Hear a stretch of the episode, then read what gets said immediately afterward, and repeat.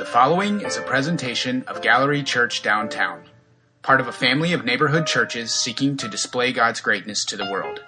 For more information, please visit gcbdowntown.com. Luke chapter 1, verses 67 through 80. His father Zechariah was filled with the Holy Spirit and prophesied, Praise be to the Lord, the God of Israel because he has come to his people and redeemed them. He has raised up a horn of salvation for us in the house of his servant David, as he said through the holy prophets of long ago.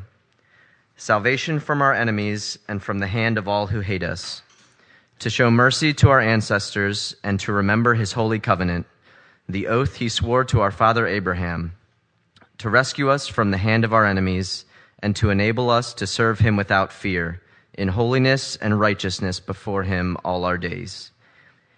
And you, my child, will be called a prophet of the Most High, for you will go on before the Lord to prepare the way for him, to give his people the knowledge of salvation through the forgiveness of their sins, because of the tender mercy of our God, by which the rising sun will come to us from heaven, to shine on those living in darkness and in the shadow of death, to guide our feet into the path of peace.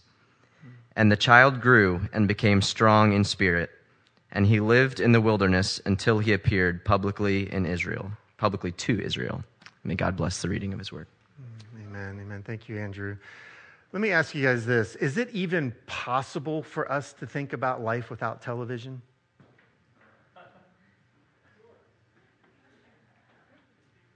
Could you imagine what it would feel like if there was no sense of broadcast at all? Um, you can tell we don't have a lot of these things on switches, so it's kind of like, okay, I'm just turning out the lights.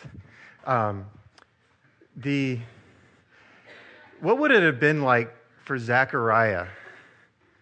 No Netflix binging, you know, no broadcast, like, no, not even a radio, no podcasting, no uh, like movie theater to go to.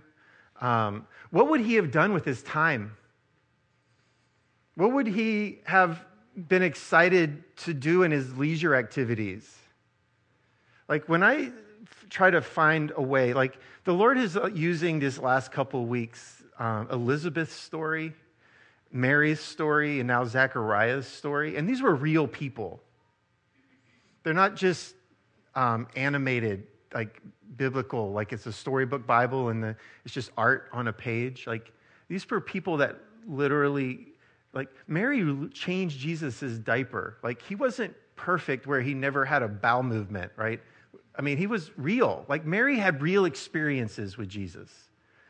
Elizabeth had real experiences with John the Baptist. And then imagine what it would have been like for Elizabeth to see her son go live in the wilderness in camel's hair and eating bugs. And like she had real emotions, like real thoughts, real things that were coming her way. And then we have Zechariah. Like, what would he have used his time for? I'm pretty sure that Zechariah, at some level, would have had some kind of family thoughts, like thinking about Elizabeth, like, wow, we, we're old and we don't have children. Like he would have been thinking about his family situation. As he's sitting in his home and he's growing in age and he's looking out his window or he's going about his priestly duties and he's watching families, I'm sure at some level he was thinking about families, thinking about the things that were impacting them. Knowing Zechariah's position of spiritual leadership in his community, in the, in the village, in the region where he was, it would have been impossible for him to not find himself sitting by candlelight in the darkness of the community, wondering about local business, local politics, local interactions, especially as he was hearing the Roman soldiers walk through with their armor clanging, right? And knowing and feeling the things that were happening in and around him. It is very likely, now we don't, there's no, not much backstory here, but Zechariah lived to be an older man, which means he probably experienced health related issues. He probably had moments where he didn't feel very well. He probably had moments where people in his family weren't feeling well, and probably had moments where people that he cared about did not do well in the physical health category. So many things could have been on his mind. He also probably, because they were an agricultural environment, enjoyed looking out and watching the harvest becoming ready to ripe, ripen or to be harvested. He probably had moments where he was just looking out saying, Lord, would you please feed your people? Lord, would you please provide? It's not rained in a while. Would you send rain? You know, and, and whatever it could have been, I imagine that Zechariah was sitting around in the stillness of it all, not distracted by some show that he's now found that he can get lost in for days and weeks at a time. He's probably allowing himself or has moments where just the needs and the observations of people are dominating his thoughts. Could his thoughts have been even more intense? Could there, could, based upon this beautiful prophecy meets poetry meets song that we just read, does it give us a glimpse to maybe some of the things that he would have been thinking about? Because when you look at this, there's something wrong in the world.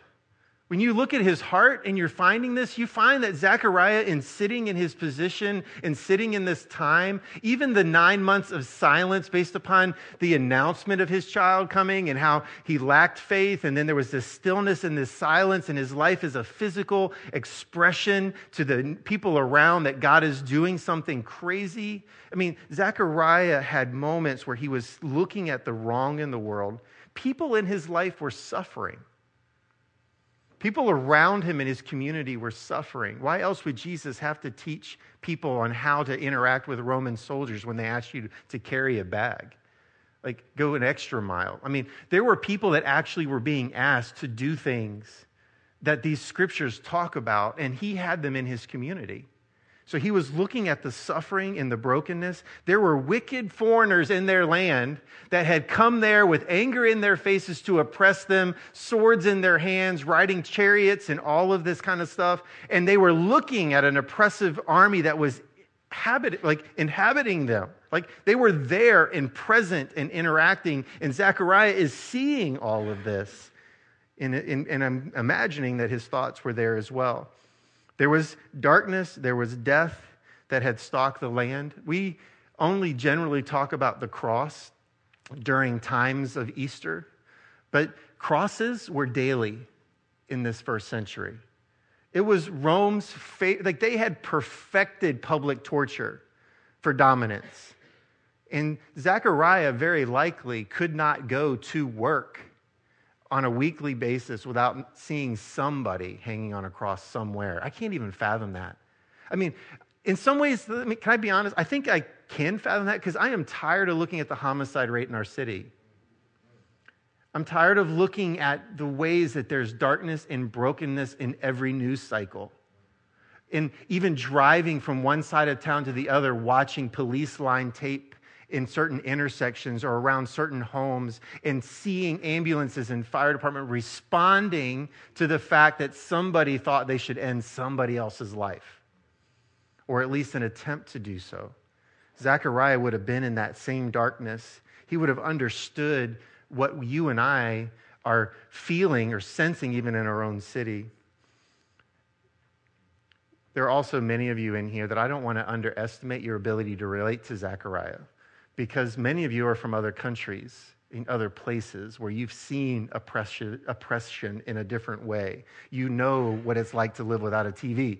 Like saying that to you is like, uh, yeah, I didn't get one until I came to America, right? Or I didn't experience that because we had different things that we celebrated in our culture. But here, we have so many things that are pressing on us.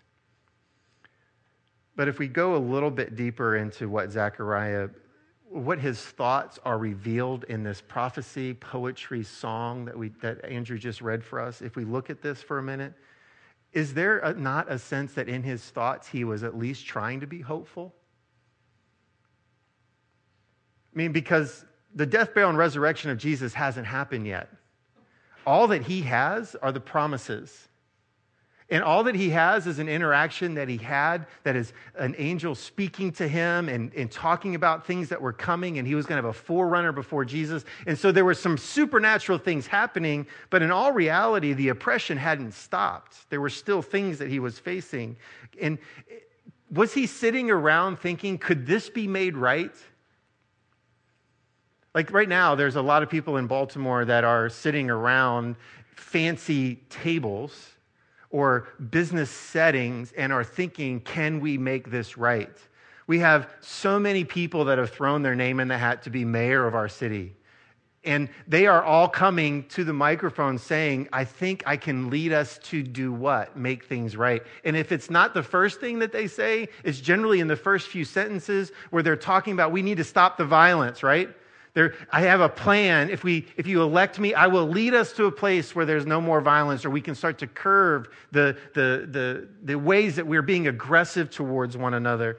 Uh, and uh, could we find Zechariah sitting around thinking hopeful thoughts like, man, could this be right? Could there be a way that we can show love towards one another where there's no more verbal abuse, there's no more physical abuse, there's no more lack of food and shelter for people. Like everybody has what they need and there's a sense of joy in it. I mean, could Zechariah's prayer here, this song, this poem, reveal that he believes that things will be put right? Now, that's the tension for you and I. Because we know what the Bible says and we know what has been taught throughout church history about the fact that Jesus paid it all and that things were made right in him, but yet we still live in a very dark place. We still are seeing the pain of all of this. Zechariah comes across in this passage as someone who has pondered the agony and the hope for many years. I want you to think about this just for a minute. Zechariah right now could relate to us. Now, some of you, you might not have been thinking much about it, right? Because you're, you might be in some ways protected from some of it. And so you're thinking about the vibrancy and the places that you're experiencing. And I just want to say, what a joy it is for us to find ourselves in a safe and protected place. But there are a lot of people that are coming here and other places around us where they don't have that same sense of peace and protection and comfort and trust and faith and hope and, and even a, an ease of mind that, that, that others might have. But for many years, he's been pondering this agony and this, and yet balancing it with hope. And now he finds that the two in him are like bubbling up. And, and he's writing and he's singing, and however this moment is transpiring into this writing, but it is there is so much delight in him because of this miracle of a baby that's coming through Elizabeth that they know is going to be a forerunner to other prophecies that are getting ready to be fulfilled in Mary. It's a poem about God acting at last. And could we not just take this, read it this week, and just say, God, could you continue to act at last? Like there is a sense in Zechariah that for years he's been reading the prophecies. He's gone through all of the different ancestors from Abraham all the way through.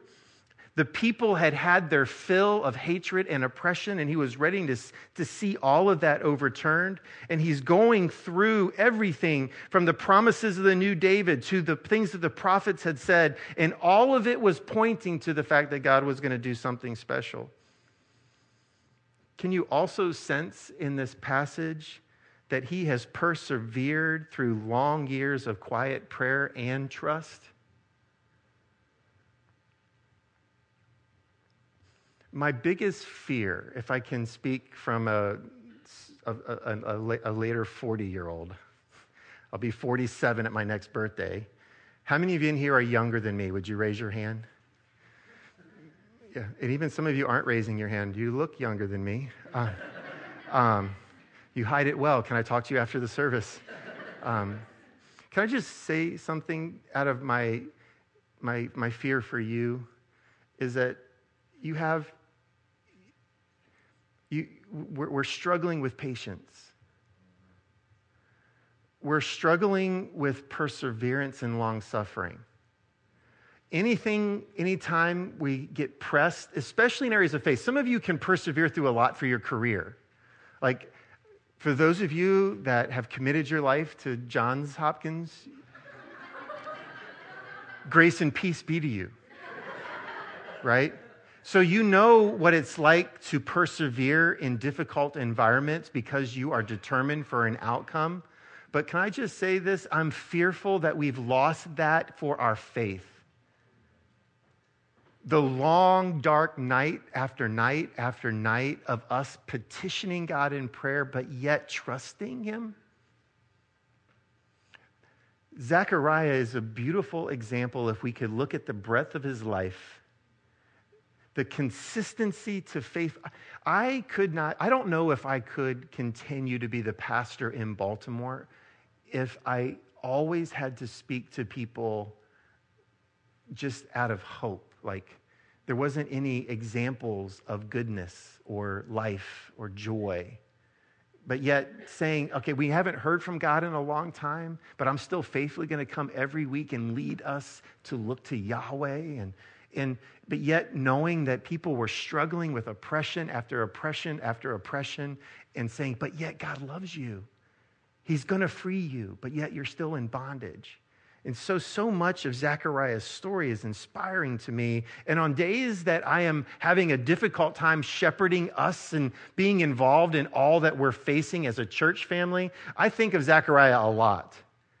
He's really become a mentor, so to speak, hero of the faith for me because I know that God's going to deal with my doubts and fears much like he's dealt with Zechariah, but yet God is very redemptive. And he continues to use us in the midst of our fears and our doubts. And I just want to say to you if he can do that in my life, he can do that in yours. He did it in Zechariah, he did it in Elizabeth and Mary and many others. Look at the, I want to call them 12 stooges at times. Like the disciples that follow Jesus, I mean, could they not be such a yo yo in how they were believers and not believing and, and, and totally missing it around the, the, the, woman at the well, where they even went to town and never even told anybody about Jesus, and then they come back and accuse Jesus of hanging out with a woman? I mean, like they didn't get it at all. But yet, God still used them, and we're here today because of their faithful response to the death, burial, and resurrection of Jesus. Zechariah's vision here goes beyond simply a realigning of political powers. Like there's so much in this passage that sounds very political, like about oppressive governments. And on that level, there's a lot that still needs to be done in our world and our nation today. But Zechariah is coming back to God's mercy. He's dealing with God's mercy. He's dealing with the forgiveness of our sins, and that's corporate and individual. There's a tension in this poetry. He's like, he talking about all of us, or he's just talking about himself? Is he talking about, is it me? Like, and I love this passage of scripture because I think it's really good for you and I to see what's ailing inside of me and what's ailing inside of us. And what needs to be fixed corporately, but also needs to be fixed privately. But also, it's like if I fix this privately and we all fix it privately, holy smokes, imagine what we could accomplish if the image of Jesus was that radiant in all of us. But too often, what happens is, is we come to a passage like this and we project it on everybody else, but we never use it as a mirror for ourselves. Like, who do I hate? Like, who is it that I am the most anger towards, have the most anger towards? Who do I find myself desiring bad things to, right? And what, needs to happen is us to say, look, there's an oppressor inside of me. There's somebody inside of me that needs forgiveness. There's somebody inside of me that needs God's mercy. Lord, help me to be that agent in the world of forgiveness and your mercy so that others can walk in it as well. And Zechariah is setting a incredible message about the rescue from death, the rescue from what's killing us on the inside, mentally, emotionally, physically. He's talking about these deeper and wider meanings of salvation. And if we took the time to go through Luke's letter, the entire rest of the letter is about that rescue mission. So, what we're getting in a glimpse here in this very long chapter one, he unpacks for the rest of this letter that he's writing to the early church. And I would encourage you guys to read it through its entirety up until January 1st. Zechariah's own story of nine months of silence, suddenly broken at the naming of his child, is a reflection on a smaller scale of what was going on in Israel in his day. They had doubts and disobedience that had forced some silence, and God was breaking that silence and announcing good news. The thing that I love about Zechariah, there's two things actually. He never forgets this larger perspective. Can I tell you guys this? When life gets really hard, I lose perspective. I, I don't know if that's your story, but when things get very difficult for me, it's so easy to only see what's literally right in front of me. But if we could go ahead and bring the house lights back up just a little bit, we don't have to turn on everything, but just a few things. I would love to begin to see our perspective large, made large. Because to be honest, the things that are impacting me are not just me, it's us. There's a sense that what I'm going through, you're going through. What you're going through, I'm going through. But when things get difficult, it's very easy to only think about it for me. Are, are you tracking with me on this? When life is difficult, it is so easy for us to just take a minute and just like, it's all about me. And it's almost like as if in moments of pressure, we become narcissistic, where it's just, it's all, like every sentence is me, me, me, me, me, me. And, and, you, and you just manipulate everybody to be around you and your thoughts and your wills and your desires. And I believe what Zechariah is saying here is that he has gotten a, a, a, new, fresh wave of the larger perspective that God is out to redeem everyone. He's not just there to save Zechariah and Elizabeth. He's not just there to do something supernatural in his family. He wanted that to be proclaimed and announced over every tribe, tongue, and nation wasn't just for the Jews any longer. It wasn't just for the people in and around Jerusalem and the temple. It was to go out to Judea, Samaria, and the uttermost parts of the world. It was to include men and women, slaves and masters. It was to include everyone, no matter what your financial status was, educational status. He was saying that there is something powerful that's coming to realign everything from my heart to, God, to the community around me's heart. And he's setting God's new standard out there for us.